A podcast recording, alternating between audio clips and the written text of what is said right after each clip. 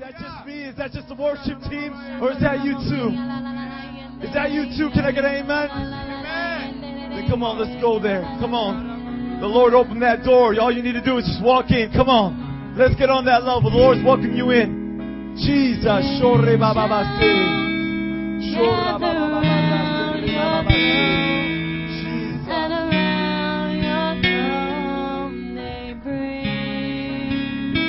to worship, if this is your first time here, thank you for coming and welcome to church.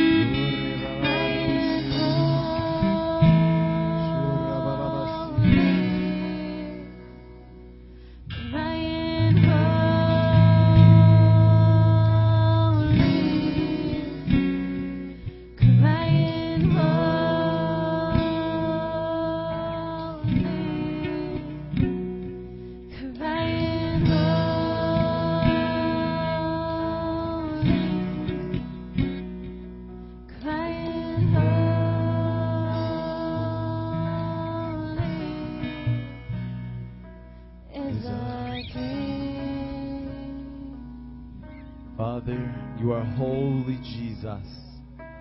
You are holy, Lord. You are holy, Jesus. You are set apart from us. God. You are set apart from everything on this earth, everything on this universe, Lord Father. You are holy. You are separate, God. Jesus, you, there's nothing that compares you, God. And we acknowledge that. And we exalt your name, Lord. And we exalt you, Father God. And we exalt our King Jesus. Father, we love you, God. We love you, Jesus. And we cherish this time, Lord. And we give it unto you, Lord. We give it unto you, God. We thank you, Jesus, and we pray that you have your way, God. That you have your way. Okay, so today's message, the beginning, uh, entitled "We Have Left Blank to Follow You," and we're gonna we're gonna that's actual scripture. That's what the disciples said to God or to Jesus rather. And today's challenge question is: What would you uh, leave to be committed? What will you leave behind and walk away from in order to reach your destiny with God, in order to reach the calling that the Lord and the purpose that the Lord has in your life. So we have left, think about it, just say, like as, as if you're talking to Jesus face to face. Jesus, we have left, I have left blank to follow you. So today's objective of the, the message is to remind the believer, you guys, the believer, to remind the believer why Jesus is the King of Kings and not the Burger King. Right? Okay, you guys get that? Alright, so we gotta, rem- I gotta remind you here, some of you at least, and, and even some of us, okay, we gotta be reminded that Jesus is not Burger King, but the King of Kings, okay? Revelation says that He is the King of all kings and the Lord of all lords. He's not Burger King. You can't have it your way. You have to have it His way or no way at all. Amen? Can't have it your way. Somebody say, can't have it your way. Gotta be God's way. Amen. Okay, let's go to verse, chapter, uh, chapter 19, verse 16. The title of that passage is what? The rich young man. Very good. Now, verse 16. Now a man came up to Jesus and asked, Teacher, what good things must I do to get eternal life? That's a good question, right? What things do I have to do in order to get eternal life? Now, before we go there, before we go on, rather, I want to show you exactly where we're at. Because in chapter 19, Jesus actually moves from Galilee. You guys remember Galilee? Right by the Sea of Galilee, which is like, it looks like a really big lake, right? Uh, Adam, I borrow your, your sword, please, quickly? Thank you. So, turn your Bible. You're already there, Matthew chapter 19. I don't have it prepared here. I'm sorry, that's my fault. That's why you got to learn how to work the word before. That's right, before it works you. So we're going to go ahead and go to verse 1, 19 verse 1. When Jesus had finished saying these things, he left Galilee and went into the region of Judea to the other side of the Jordan. And the Jordan is what? A what? What is it? A what? A river. Okay. So you see where we're at right here, right? So you guys know where you're at. We're right here, right? United States, Chicago, right by Lake Michigan. So we're going on a journey. We're going to go all the way right in this area right here. You guys know what this is, right? This is what? Africa, okay? That boot looking country is all right, that's Spain. Very good. That's modern day Turkey, okay? So we're right here, and we're going to go ahead and go to the next slide. There you go. So we're right there. Remember what I was pointing to? This is it right here. This is what I was pointing to. So we still got Africa right here, specifically Egypt here. We still got, um, where we at? We got Turkey right, right here. That's day Turkey. So we're looking in this area right here. You see this dot here? You see that dot, that blue dot? That's a lake. That's the Sea of Galilee, okay? That's where Jesus was previously. And we're going to go down the Jordan River. It actually goes down through here. And this big blue spot here is actually the Dead Sea, okay? You guys heard of the Dead Sea before, right? Amen? Okay, most of you, praise the Lord. Okay, so we're right here, we're oh, a closer view. We are right here. Let's see. So, okay, same thing. I got a Next slide. There we go. That's what I'm looking for. So previously, Jesus was right here in the region of Galilee. That right there is the Sea of Galilee. This right here is the Jordan what? River. Okay, what's what's so special about the Jordan River? Jesus got baptized in it, and right here is the Dead Sea Scroll, and you see right here, Judea. So he moved from there all the way down here. This is where we're at right now, chapter 19. This is where we're at, okay? Amen. You guys understand now? It's good to have a visual where, where, where, uh, where you are reading about. Brother, thank you for your sword. Here's it. Thank you. And let's continue on. So, let's read verse 16 again. Now a man came up to Jesus and asked, Teacher, what good must I do to get eternal life? Why do you ask me about what is good? Jesus replied. There is only one who is good. If you want to enter life, obey the commandments. Which ones? The man replied, or inquired. Jesus replied, Do not murder. Do not, do not commit adultery. Do not steal. Do not give false testimony or lie. Honor your father and mother and love your neighbor as yourself. Verse 20, all these I have kept, the young man said. What do I still lack? Jesus answered, If you want to be perfect, go, sell your possessions, and give to the poor, and you will have treasure in heaven. Then come, follow me. When the young man heard this, he went away sad because he had great wealth. Then Jesus said to his disciples, I tell you the truth. Now, when Jesus says, I tell you the truth, you better listen because he is talking to you, somebody, all right? He is speaking the truth right here. It is hard for a rich man to enter the kingdom of heaven. Again, I tell you, it is easier for a camel to go through the eye of a needle than for a rich man to enter the kingdom of God. When the disciples heard this, they were greatly astonished and asked, Who then can be saved? Verse 26, Jesus looked at them and said, With, with man, this is impossible, but with God, all things are possible. Peter asked him, What? We have left everything to follow you. We have left everything to follow you. What then will there be for us? Verse 28, Jesus said to them, I tell you the truth. At the renewal of all things, when the Son of Man sits on his glorious throne, you who have followed me will also sit on 12 thrones. And he's talking to his, his disciples now, judging the 12 tribes of Israel. And everyone who has left houses, or brothers, or sisters, or father, or mother, or children, or fields, for my sake, will receive a hundred times as much and will inherit eternal life. Now, eternal life meaning heaven. But many who are first will be last, and many who are last will be first. So let's break this down. Let's break this down really quick. You guys get that, right? Now, the main characters we have the disciples, we have the rich man, the rich young man, and Jesus Christ. Okay? So, in verse 16, we see, once again, that now a man came up to Jesus and asked, Teacher, what good things must I do to get eternal life? Now, what does he mean by eternal life?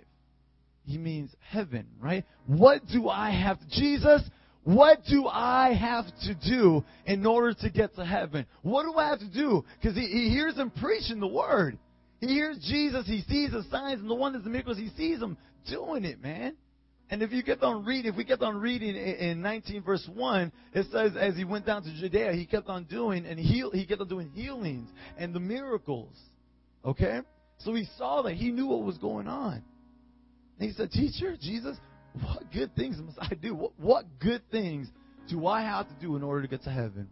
So we find that the rich young man was thinking in terms that most people think today. He, he had that same mindset that we find a lot of people, including myself, about three years ago, the same mindset.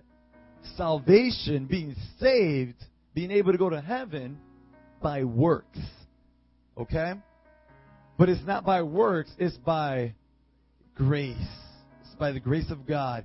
So, there, the more good I do, the better chances I will have getting to heaven.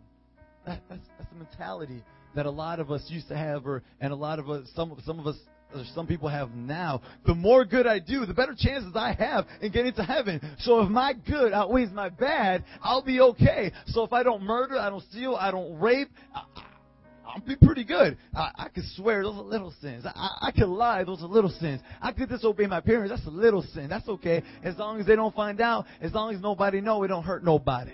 Right? Isn't that the mentality that most people have today? But look, guys, it, it doesn't work that way. Salvation is not by works. It's not what you do. Okay? It's not what you do. It's just as common today as it was 2,000 years ago. And because of that, Jesus corrected the young man, the rich, young rich man's way of thinking and expanded on the word good. Somebody say good. Because what did he ask? What good things must I do? Because he has that mentality that's like, okay, the more good I do, the more better chance I have to get to heaven. And Jesus, what does he say to him? In verse uh, 17, what does he say to him? Elevate. Why do you ask me about what is good? So let's find out what the scripture has to say. What scriptures have to say about the word good. So we find in Psalms 119, verse 68, it says, You are good. It's talking about God. You are good, and what you do is good. Teach me your decrees. Now, who, who, who, who is, who is David, or Solomon rather, calling good? God. Who, you are good, and what you do is good. In Psalms 107, let them give thanks to the Lord for his unfailing love and his wonderful deeds for men. Let us give thanks for his unfailing love. Second Chronicles 5:13. The trump the trumpeters and singers joined in the unison all in once as with one voice to give praise and thanks to the Lord accompanied by trumpets, cymbals, and other instruments, they raised their voices in praise to the Lord and saying, He is good and His love endures forever. You guys, first of all, let's just, let's just sidetrack really quick. Don't you wish we had some trumpets here? Right? But look, we might not have trumpets, but we have an awesome drummer. We have an awesome guitar player. We have an awesome worship leader. We have more than trumpets, guys. We have our hands. I can hear the sound, right, right? And then we got the drums to help out. We got my brother Adam on the on the on the guitar with the backup vocals, right? Look at that. What did they say? And the singers joined in unison, accompanied by triumph, uh, by trumpets, cymbals, and other instruments. Did it say one person raised their voice? Yes or no? Did it say one person raised their voice? Did it say two people raised their voice? No, it said they, meaning the, the whole, everybody there, they raised their voices in praise to the Lord and saying, He is what? He is good and His love endures forever. And that's actually a song. Right? You guys remember that? You are good and your love endures forever. Come on, somebody. So we see mainly two scriptures. I think I put on the wrong scripture, uh, for uh, Psalms 107. But for sure, once uh, Psalms 119 it says, "You are good, and what you do is good." And the, the people saying, "He is good," right? So we learn. Oh, sister, can you just thank you? Let's go back, sister. Thank you, thank you. So what do we see here through that? We find out that He's good, right? So what does the scripture say about good? Who's good? God's good. So through the scriptures, we find that God is good. Amen? So let's go on. Let's keep on saying. Let's, let's keep on going. In Isaiah 40, verse 28, do you not know? Have you not heard? The Lord is the everlasting God. The, somebody say, creator of the ends of the earth. Amen. Revelation chapter 22 verse 13. I am, this is God speaking, I am the Alpha and the Omega, the first and the last, the beginning and the end. And Alpha is actually the first letter of the Greek alphabet, and Omega is the last letter of the Greek alphabet. So he's like saying, I'm the A and I'm the Z, baby. Come on, somebody. I am the Alpha, the Omega, the first and the last, the beginning and the end. You see, through scriptures, we find that God is the creator. He is the first. He is the beginning and the end. Now I got, think about this really quick, guys. So this means that there is no one before God, and if there was no one before Him, then that means that God is the beginning. And if He is the beginning, then He is the creator, right? You guys got that even through scripture? That could only mean that God is the creator of good. The only way good exists at all is through God because God is good. So we understand through scripture that God is the creator of good, that through him there is no good, so therefore God is good. Amen? Somebody say God's good. God is good. Come on, somebody. So Jesus asked the rich young man, Why do you ask me what is good? There is only one who is good. Who's that? Amen. Come on, somebody. So in 1 Corinthians 3.16, don't you know that you yourselves are God's temple and that God's Spirit lives in you? So, uh, yeah, God is good, right? So if you have God's Spirit in you through the temple, that you are the temple of God. You are saved, born again, living for the Lord. You are officially the temple of God, meaning you have God in you. So if you have God's Spirit in you, then you are good. Why do you ask me what is good? Jesus said. Because you're not, because you're not just supposed to do good. You are supposed to have God's Spirit inside you and become good. Amen. So when that rich man, young rich man asked Jesus that question, Jesus like, what are you talking about, son? Do you not understand what is good? You're supposed to be that good. What do you mean good works? You are that good work. You are that good.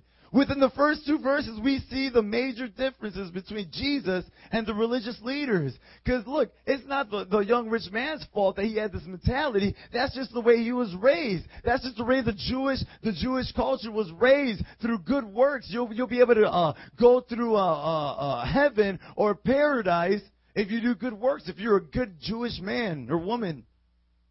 So we see right there the differences within the first two verses between Jesus and the religious leaders of that time.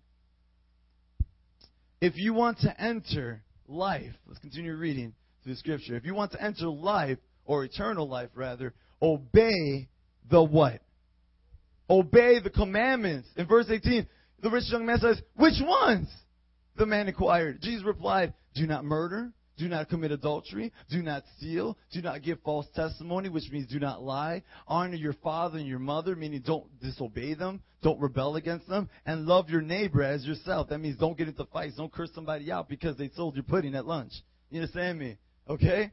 All these I have kept, the young man said. So he's like, Jesus like name them. Don't steal, don't murder, uh, respect your parents, don't lie. And the guy, the rich man said, I, I, I do that. I, I, come on, man. All these I have done. The young man said, what, what do I still lack? Jesus, I, I come, come on. I do those things. Yo, come on. Aren't you like, you know, can't you see things? Aren't, they calling you a prophet? Can't you see my life right now? Can you imagine the way, like the way you looked at him and say, uh, come on, dude. I'm doing that. I'm doing it. In John chapter 15, verse 2, it says, Every branch that does not bear fruit, he prunes so that it will be even more fruitful. Let me, let me, let me explain that to you really quick. In the book of John, chapter 15, Jesus uses an analogy to describe his believers, the believers, and God and himself. Jesus says that I am the vine. So think of this as the vine, okay, like a tree, okay? This is a tree, tree trunk, okay? These are the roots, right? How, do, how does a, one way that the tree um, uh, gets its energy is through the roots. That's where it gets its food supply, right? Am I right or am I wrong? Right? And, and right? okay, good. Okay, good. So out of a tree comes out what? Branches, right? And these branches, in his analogy that Jesus describes is what? Us, the believers. Now, if the branches are not producing fruit, that means they're dead, right? So what does God do? cuts them off and throws them into the fire. That's supposed to represent the believer that does not produce fruit, that does not go on with God and do what, what, what the commandments uh, that the Bible tells us to do. God cuts it off, throws it into the fire, lets them burn, because that, that, uh, that branch decided not to produce any fruit. But for the good fruit, what does John say? What does John say? Every branch that does bear fruit, he prunes. God prunes so that it will be even more fruitful. So through pruning, you guys know what pruning is? You grab a flower, you, you start plucking it a little bit, right? Plucking it here and there, plucking it here and there. So by doing that, it produces more fruit. Now, it might be painful for a little bit to us because he says that as branches, God's going to prune us. You understand I me? Mean? So a lot of times in our walk with the Lord, especially in the beginning, the Lord will start to prune us. He's going to start pruning the branches so that we may produce fruit. So he's going to remove or cut things out of our lives, according to John chapter 15, verse 2. And like the rich young man, we tell God, Your commandments I have kept. Say, God, I kept your commandments. Like the rich young man, he's like, what else do I lack, right? How many guys asked God that before, right? God says, I don't want that in your life. I want to cut that off. And he either tells you straight up through prayer in your heart, through dreams, through visions, or through your leaders, right? He either tells you one way or another, and then you find out, you're like, Lord, come on, I'm keeping your commandments. You know, He's pruning you. It, it, it's a hurtful process right there. What do I still lack? Let, us let, cross reference right here. I, I found something as we were studying the scriptures. Go to the next one, sister. Thank you. So, Matthew chapter 19, verse 20. This is what we're on. All these I have kept, the young man said. What do I still lack? Verse 21, Jesus answered, If you want to be perfect, sell your possessions and give the poor, uh, give to the poor, and you will have treasures in heaven. Then come follow me.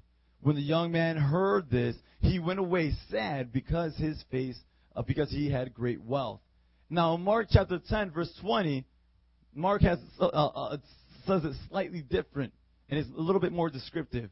And just something specific that I want you guys to see. It says, Teacher, he declared, All these I have kept since I was a boy. So he's been doing it for a long time. He's, he's a man now. He said, I, have been doing it since I was a boy. Jesus looked at him and what? And loved him. And he mentioned something real important. He says, One thing you lack. You see, the rich young man said, like, Jesus, I've, I've been doing this since I was a boy. I've been following your commandments. I don't murder. I don't steal. I don't lie. I respect my parents. They bought me a new outfit yesterday. You know what I mean? Like, come on, I'm bling blinging right now. And then and then Jesus looks at him. He just, but you're lacking one thing. You're lacking one thing. He says. Jesus looked at him with the same love. That love that Mark describes right there is the same love in Matthew 9 chapter uh, chapter 9 verse 36 when when it mentions he felt compassion upon the people. Matthew chapter 9 verse 36 says that Jesus felt compassion. I, I preached on this. You guys remember that? He felt compassion upon the people. Why? Because in the eyes of Jesus, they were sheep without a shepherd. They were just sheep without somebody directing them. They were just lost, wandering out there by themselves. And that same love mentioned by Mark is the same compassion, that love of compassion that Jesus felt in Matthew chapter 9, that event. It's the same thing, guys. And as we continue reading, Jesus answered, If you want to be perfect, go sell your possessions and give to the poor, and you will have treasure in heaven. Then come follow me. You see, Jesus tested the rich man and his wealth because he knew that his wealth was his vulnerability. He was vulnerable through his wealth because that was his sense of security, right?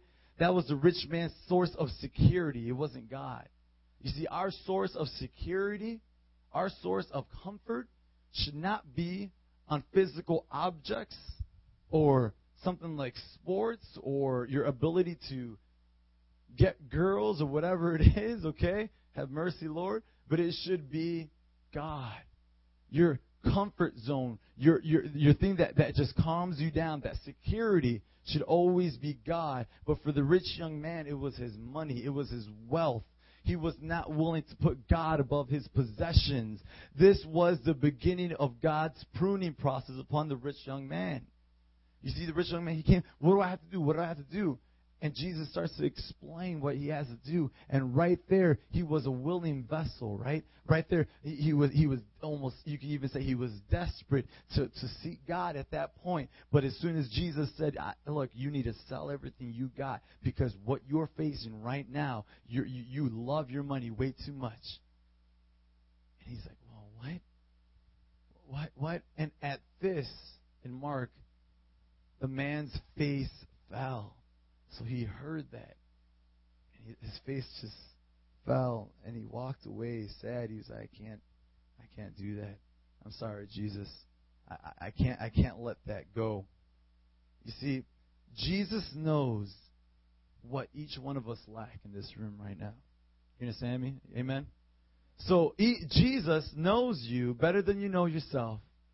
He knows me better than I know myself. And He knows what I lack. And He knows what you guys lack. And He knows what everybody else lacks. You see, it, rather it be purity. Some people lack self control. Some people lack humility. Some people lack faith, right? Or like the rich man, commitment. That rich man lacked commitment, guys. He was so committed to his, his wealth that he, that he refused to commit himself to God, to Christ, and his followings.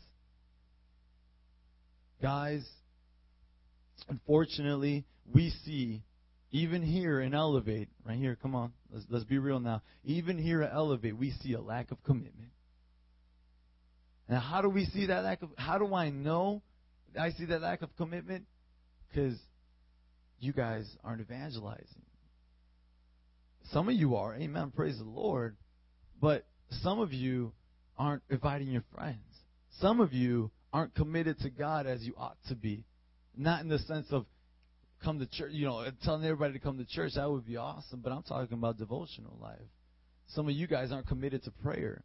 Some of you guys aren't committed to reading the word. Some of you guys aren't committed to saying, hey, Jesus loves you. Just saying a simple sentence like that. A statement, Jesus loves you. And is that a lie? Not a lie, it's the truth. You see, there's a lack of commitment in this world, in, even in this youth group. You see? Now, I don't say this to discourage you at all of but I say this to encourage you. Okay? So God uses leaders, He uses pastors like myself in order to prune you as well. It's not just God that, that He's not just going to straight up prune you. Eh, sometimes He's not going to tell you exactly what you're lacking in your life. He's going to use leaders in your life. If you're being discipled, you know what I'm talking about. He's going to use people like myself, like Adam, like Susie, like like Lalani to say, hey, you need to cut that out. And, or, and there's accountability and there's talking and there's uh, there's the word of God in place and the Lord does this for a reason. And right now, the Lord wants to prune every single one of you guys today. He wants to prune you. He wants to cut out those things. He wants to cut out the bad so that you could produce more. You understand me? When you cut out the bad, you produce more good. Amen? So, guys, don't be like the rich young man and lack something like commitment. Because that rich young man, as soon as he heard it's like I have to give that up. No, I don't, I don't, I don't think I could do that, Jesus. And he walked away, but he didn't just walk away. You see, he, he said he was sad, And the man's face fell, meaning it was almost shameful to him. Let's go on in verse 22.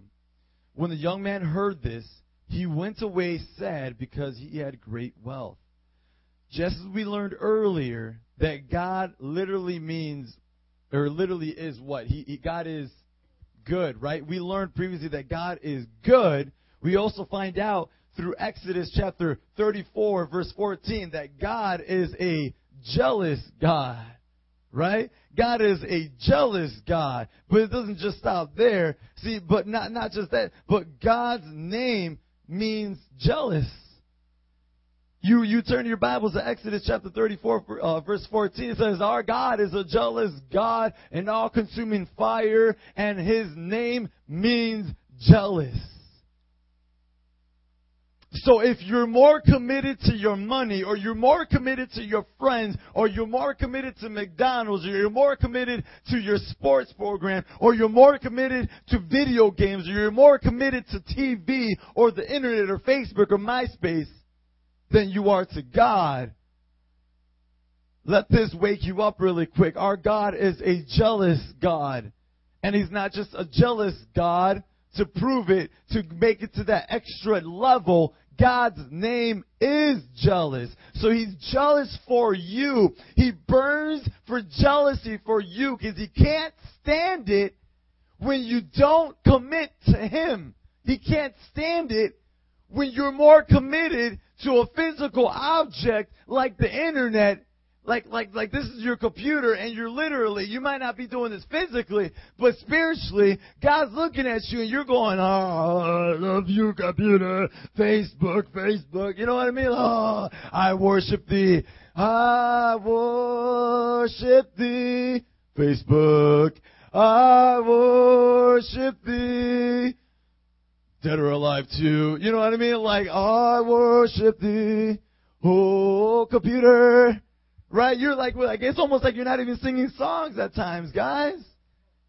Can I, can I be real with you guys right now? Can I be real? Come on, somebody. Can I get an amen? Look, how me preach tonight. Is that okay?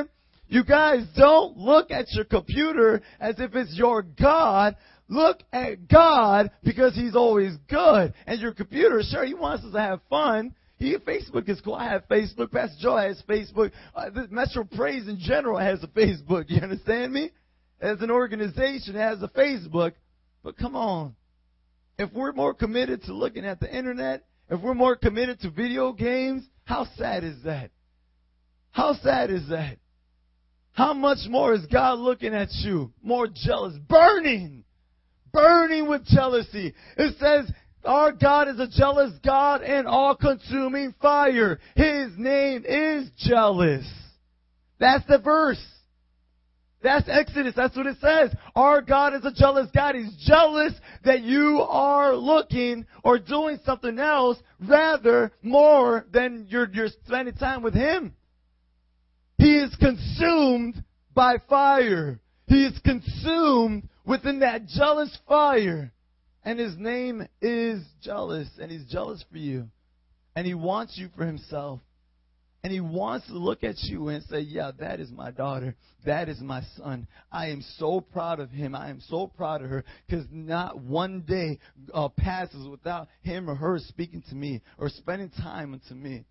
And I know I could use him. I know I could use her. I know great fruit will come out of her. I know that if I prune him, that, that he's going to produce fruit. I know that when he or she passes out a flyer to his or her friend, I know that I could trust him with that because I know that he has enough faith in me that I'm able to change lives through him. Through passing a flyer, through inviting people to church, I know that I will be able to use destiny. I know that I will be able to use Jennifer, that I'll be able to use Kevin. I'll be able to use Mikey and Robert. I'll be able to use them. Why? because they are committed to me.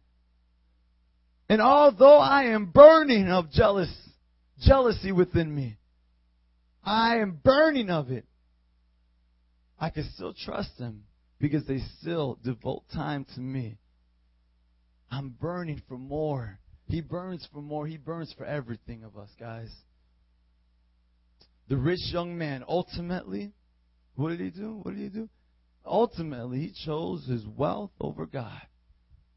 You see, the decision to turn away reflected a greater love for his possessions than for eternal life in heaven. By the rich man walking away from Jesus Christ of Nazareth, the man who died on the cross, and he didn't know that was going to happen. I felt, I bet, oh man, I wonder what he was thinking when that happened. When he found out, whoa, what in the world? The veil cut in two, what? The earth shook, what? Oh man, I shouldn't have turned away from that man. We don't exactly know what happened to the rich young man, but I would like to think that the fear of the Lord was instilled in him, and he turned away from his money. But you see, as far as we know, he ultimately chose his wealth over God. You guys, that's not new, is it? It's not new. We see it all the time. We see it all the time. Hey, come to church today, man. We, we go to evangelize. Hey, hey, bro, what are you doing tonight, man? You, you, you wanted to accept the Lord, right? We tell them what being born again is. Wow, you see, you see their faces just transform when they hear the gospel, when they hear the good news of Christ dying on the cross for, for him or her and say, what God did, Jesus did that for me. What? It's like, man, do you want to accept the Lord? Man, oh, I want, yes, I want more of him. Awesome, man. You know how to get more of him? How? Come to church. Yes, I'm going to go to church. When? Tonight? Uh, I don't know about tonight.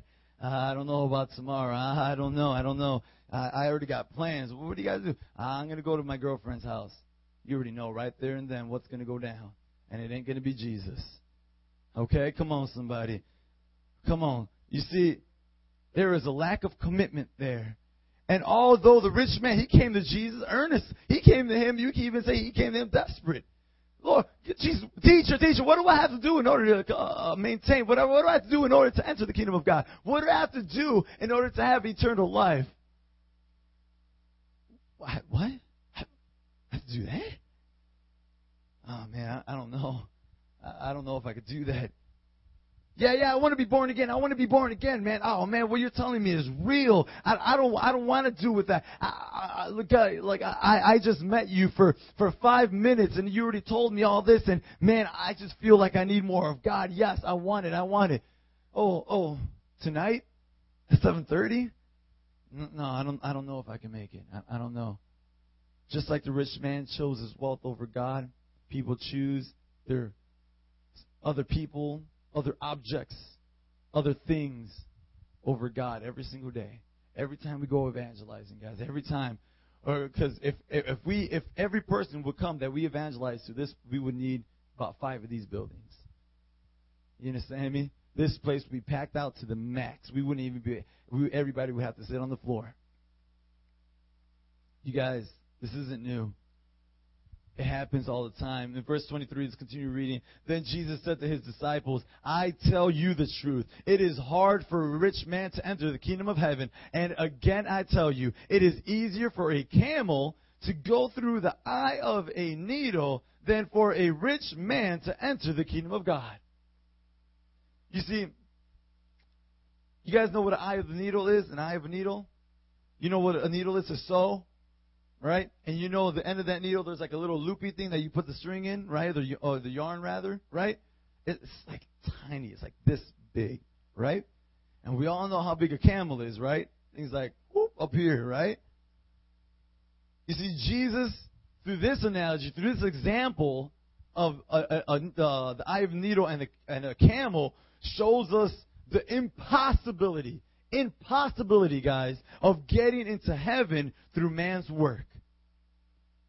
If a person is not willing to let God get rid of unforgiveness, if he's unwilling or she is unwilling to get uh, to let God get rid of hatred, sexual immorality, pornography, or fear, even, it is impossible for that person to get into heaven. Even fear, guys. Do you guys know that? Even fear. Do you guys know that? Liz, can you, can you go there? Revelations 21 8. Revelations, guys, turn to your Bibles there, please. But I want to make sure everybody sees this. Revelations chapter 24, 21 rather, verse 8.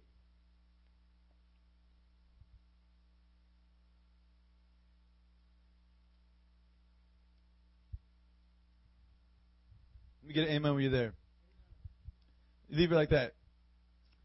But the cowardly, people who have fear, you're a coward, right? But the cowardly, the unbelieving, the vile, the murderers, the sexually immoral, those who practice magic arts, witchcraft, okay? The idolaters, and, idol, and an, idol, um, an idolater is a person who puts something before God. So, like that man put his wealth before God, that, that, that's him. And all, what? Liars. Their place will be in the fiery lake of burning sulfur. Their place will be in hell, in other words. You see, God, guys, right here, this is proof that God does not believe in a big sin and a little sin. There's no such thing. Sin is sin. It's all the same level. Because he put he puts cowardly and murderers in the same category. If you have a fear of, of, of talking to people about Jesus, and you've been saved for quite a while now, He's putting you in the same category as a murderer. Jesus says that if you're ashamed of me here on this earth, I'll be ashamed of you up in heaven. You guys know he said that? If you're ashamed of me while you're on this earth, I'm going to be ashamed of you while I'm in heaven. Guess where he is now? Guys, the cowardly will not inherit the kingdom of God. The cowardly will not inherit, will not enter heaven. The murderers, obviously, you guys, everybody knows that, will not enter heaven. Liars will not enter heaven. If you compulsively lie on a daily basis, you better check yourself. If you are an idolater, if you put something before God, if you put sports, video games before God, if you put your boyfriend, girlfriend before God, you will not enter the kingdom of heaven. You will not enter heaven. If you are sexually immoral, you are having sex before marriage, you are looking at pornography, you are struggling with, ma- if you are just freely masturbating, okay? Come on now. If you are freely doing that, you will not enter heaven. Those of you who continuously, even now, practice witchcraft, you will not enter heaven. You guys, and where's their place? People who do that on a regular basis, their place is in hell. Guys, this is the Bible. This is the Bible, guys. This is God speaking. The Bible speaks more about judgment and wrath than it does love and mercy. When Jesus was, was ministering here 2,000 years ago, as he was walking the streets uh, uh, of, of uh, Jerusalem, what, what did he speak more about? He spoke more about hell than he did heaven. He spoke more about sinners. He's trying to say something, guys. Let's get the fear of the Lord in our hearts tonight. Think about it, man. You gotta fear God. Like if you know you did something bad at your house and you know mom or dad's coming home, you know, oh, like, oh man, I'm gonna get it now. I'm gonna get grounded, or I'm gonna get smacked in the face, or like me, I'm gonna get a, a, a metal rod in the back of my head when I was growing up. Okay, man, I know I'm gonna get it. When my brother broke that window, okay, and he blamed it on me. Come on, somebody. I know I was gonna get it because she was not gonna believe me. She was gonna believe him for some odd reason. You see that? that happened. I knew that was gonna happen. I had a fear of my mother. But it wasn't in the sense like, oh my gosh, I'm afraid of her, and every time she comes, I run away, and I'm going to run under the bed, and I'm not going to, I'm going to hide because I'm so scared of her. She's going to murder me. No, not that type of fear. The fear as in a respect of authority. I know that she, is as my mother, I know she has, she's able to discipline me, and I respect her, and I fear her in that sense. You understand me? That's the same way we got to look at God. Have the fear of the Lord. Have the fear of God inside of you, knowing that one day you're going to get judged. How many guys freely go ahead and just, just curse in front of your parents? How many guys just, just, just go ahead and just curse up a storm? How many of you guys look at pornography in front of your parents? Huh? Oh yeah, I didn't think so. Right? How many of you guys go ahead and and uh, would would like punch somebody in the face in front of your parents? No, right? So if you have enough respect to not do it in front of your parents, and have enough respect to not do it in front of God, because God sees everything.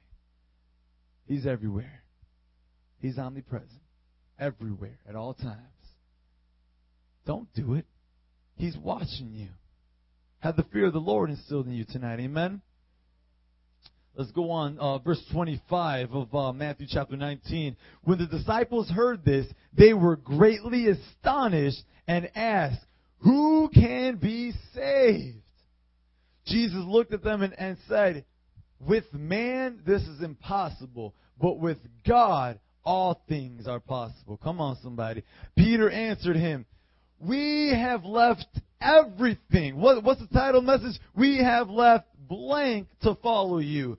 Today's message, we have left blank to follow you. Peter answered, we have left everything to follow you, Jesus. When, what then will there be for us? Then Jesus said to them, I tell you the truth. As the renewal of all things, when the Son of Man sits on his glorious throne, you who have followed me will sit will also sit on 12 thrones judging the 12 tribes of Israel. Now that's specifically for his disciples. Okay? Um, but verse 29, and everyone, everyone, including everyone in here, who left houses or brothers or sisters or father or mother or children or fields for my sake. Now he's not saying to run away from your house. He's not saying to run away from your father, your mother. He's saying he's just saying that as, if you left, if they're making you do this, that, and other sin, then you leave that if this is if if uh you know what I mean if you're grown I'm saying obviously if you're a grown man or woman and you're over 18 which none of you really are okay like like for me I'll just use myself as an example in my house it was very hard for me to be a man of God why because there was just a big mess in my house and my mom at that time not anymore praise the Lord through prayer but not, but at that time, really had it out for me. I almost got kicked out of my house for being saved. You understand me? I almost got kicked out of my house for coming home drunk, cursing out a storm, fighting my brother and my mother all the time. But and, and uh, but as soon as I got saved, doing good, stopped drinking, do start living for the Lord, living holy. I started. My mom started threatening me to kick me out the house because I spent so much time with church, God. You understand me? So I was in that type of environment, and it was hindering me and I had to leave. So I'm one of these people. For the, he says, and everyone who has left houses or brothers or sisters and fathers or mother or children or fields for my sake. You see, he's saying, whoever left their past or whatever was hindering for my sake, who lived for me, will receive a hundred times as much and will inherit the eternal life. Now, the reward promise here so, because he says we'll receive a hundred times as much. The reward he promised here doesn't necessarily mean physical treasure, guys. It doesn't mean gems and gold and all that. He sees, look at, look at it this way, elevate, okay? God never takes anything from his followers that he does not replace with something infinitely greater according to his purpose. So if you leave something for the sake of God, he's going to go ahead and bless you an infinite amount of times extra. Amen? For His purpose, according to His will. So if you leave a boyfriend or girlfriend, because you know that boyfriend or girlfriend or whatever it is, is not living for the Lord, and you left it for God, then God's going to replace that gap, that hole that that man, that that or woman, that boyfriend or girlfriend um, was feeling and once you left, there was there's a gap in there now. God's going to fill that in an infinite amount, of, uh, infinite amount, and He's going to keep on going, and He's going to fill it more. He's going to fill it more. He's going to replace it with something infinitely greater. Amen. Verse thirty. But many who are first will be what? And many who are last will be. So right here we learn a very important lesson that those people who think they're first, who, who think, who, who, who people at your school even will be like, man, you know what? I get all the girls. I, I, I'm the jock. I can play any sport. I'm good. I look fly all the time. Or ladies of those girls would be like, man, I could get any guy I want. Or I have this amount of money, or I can get whatever I want. I have this many amount of clothes, and, and you look at them, and, and literally in their school, in the eyes of the world, they're they're first in your school. They're right there. They're top notch seniors, you know, type of thing. Okay, they're right there. But to you, right now, to them, you're last. They're looking at you like you're the lamest person in the world. Like, man, you are lame for going to church. And some of you had to leave friends like that. Some of you were like that. You know what I mean? Some of you were like that or had to leave people like that. And they're looking at you as like, dude, you, you, what? What are you doing going to church? You left church? You left me for that. And God says at the, what does he say? That many who were first will be last. And those who are last, according to the world's eyes, will be first. Amen. So, guys, elevate. Keep your head up high. Don't be a coward. Don't be a murderer. okay? Don't lie. Don't sin. Do not, do not put anything before the Lord. Do not be uncommitted. Commit everything to the Lord so that you may have eternal life with God and that the Lord will infinitely reward you in your heart and your life here on earth and especially in heaven. Amen.